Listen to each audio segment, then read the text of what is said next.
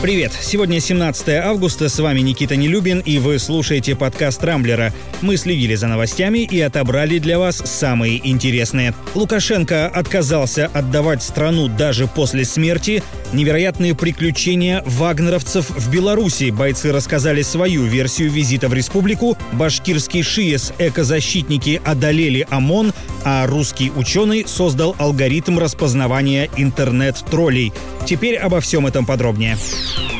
Пользователи «Рамблера» продолжают активно обсуждать ситуацию в Беларуси. Очередным поводом для дискуссий стали два митинга, которые прошли накануне в Минске. В центре города собрались противники и сторонники Александра Лукашенко. Первых было ощутимо больше. На площадь вышли около 200 тысяч человек. Акция в поддержку батьки собрала в разы меньше, несмотря на то, что людей чуть ли не насильно свозили со всей страны. Действующий президент, наконец, впервые живьем показался на публике и выступил с пламенной речью, в которой, впрочем, не было ничего нового. Лукашенко продолжает обвинять в том, что происходит в стране, кого угодно, кроме себя, наймитов Запада, маргиналов и уголовников, которые якобы действуют по указке извне и так далее. Судя по всему, сдаваться президент не намерен, хотя совершенно очевидно, что он уже проиграл. Лукашенко заявил, что не отдаст Беларусь даже после смерти. Тем временем белорусская оппозиция не теряет надежды на то, что Лукашенко все же откажется от руководства страной. После того, как его основная соперница Светлана Тихановская заявила о создании Координационного совета для передачи власти, другой экс-кандидат в президенты Валерий Цыпкало анонсировал встречу в Варшаве с некими серьезными политиками из США. Все это происходит на фоне очередного ужесточения риторики Лукашенко, который уже заявил о возможности военной помощи от России. Кроме того, сегодня Минобороны Беларуси начинает четырехдневные тактические учения на границе с Литвой. Подобный расклад создает опасности как для белорусского режима, так и для оппозиции. За всеми событиями последних дней все как-то подзабыли о 33 участниках ЧВК «Вагнер», которые были задержаны под Минском незадолго до дня голосования в Беларуси. По версии КГБ, россияне якобы прибыли в республику, чтобы дестабилизировать обстановку в преддверии выборов. В прошлую пятницу бойцов передали России, и они рассказали журналистам РЕН-ТВ, как оказались в Минске. С их слов, они наткнулись в интернете на объявление о работе.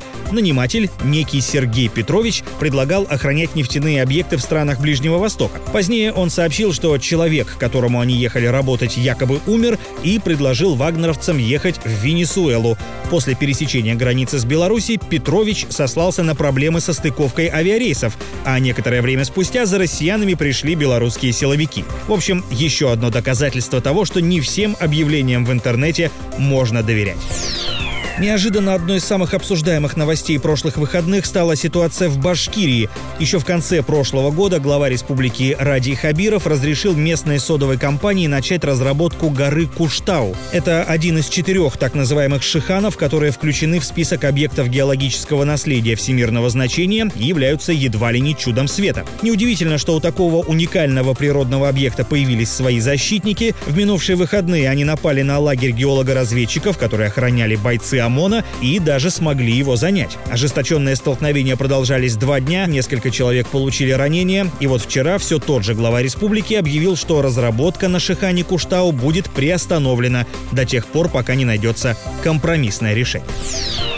Вычислять интернет-троллей в ближайшее время станет гораздо проще. Помочь в этом должна разработка россиянина Сергея Монахова, который работает в Йенском университете имени Шиллера в Германии. Согласно его гипотезе, любители троллинга, как правило, транслируют ограниченное количество информации, но при этом публикуют много постов с разными формулировками. По этой причине в их лексиконе есть определенные повторяющиеся слова. Монахов опробовал свой алгоритм, сравнив аккаунты в Твиттере американских политиков и настоящих интернет-троллей. Выяснилось, что президент Трамп, например, к этой категории не относится, хотя его посты зачастую бывают весьма провокационными. На этом пока все. С вами был Никита Нелюбин. Не пропускайте интересные новости, слушайте и подписывайтесь на нас в Google Подкастах и Castbox. А вот чтобы узнать свой гороскоп на сегодня, откройте приложение Яндекс по ссылке в описании к этому выпуску и скажите: «Алиса, запусти навык Рамблер Гороскопы». Увидимся на rambler.ru. Счастливо!